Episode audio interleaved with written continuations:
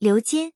战国时期，金银矿被大量发现，所获得的金银原料越来越多，导致金银币的使用、金银饰物的增多以及金银器皿的出现。鎏金工艺也是这时开始兴起的。战国时期基本为小件复式，到汉代才达到了比较成熟的水平，并广泛的使用在大件铜容器及其他铜器上。鎏金也称为镀金，也可称火镀金或汞镀金。先将金箔剪成碎片，在干锅内加热，然后按照一比七的比例倒入水银，融化成液体及金泥。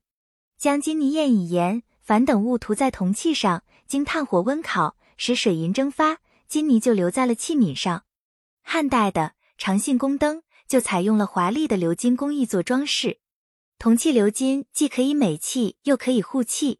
通体鎏金的长信宫灯，虽经两千余年的岁月剥蚀，至今仍金光灿烂、富丽豪华，不可不说是鎏金工艺的功劳。鎏金工艺是我国劳动人民辛勤劳动的丰硕成果，是古代技术的宝贵遗产。采美工巧一直为我国工艺美术发展历程中所遵循的规律。现如今，我们要将传统工艺美术和现代设计相融合，用现代科学方法研究活法镀金工艺，使古老的鎏金工艺得到进一步提高。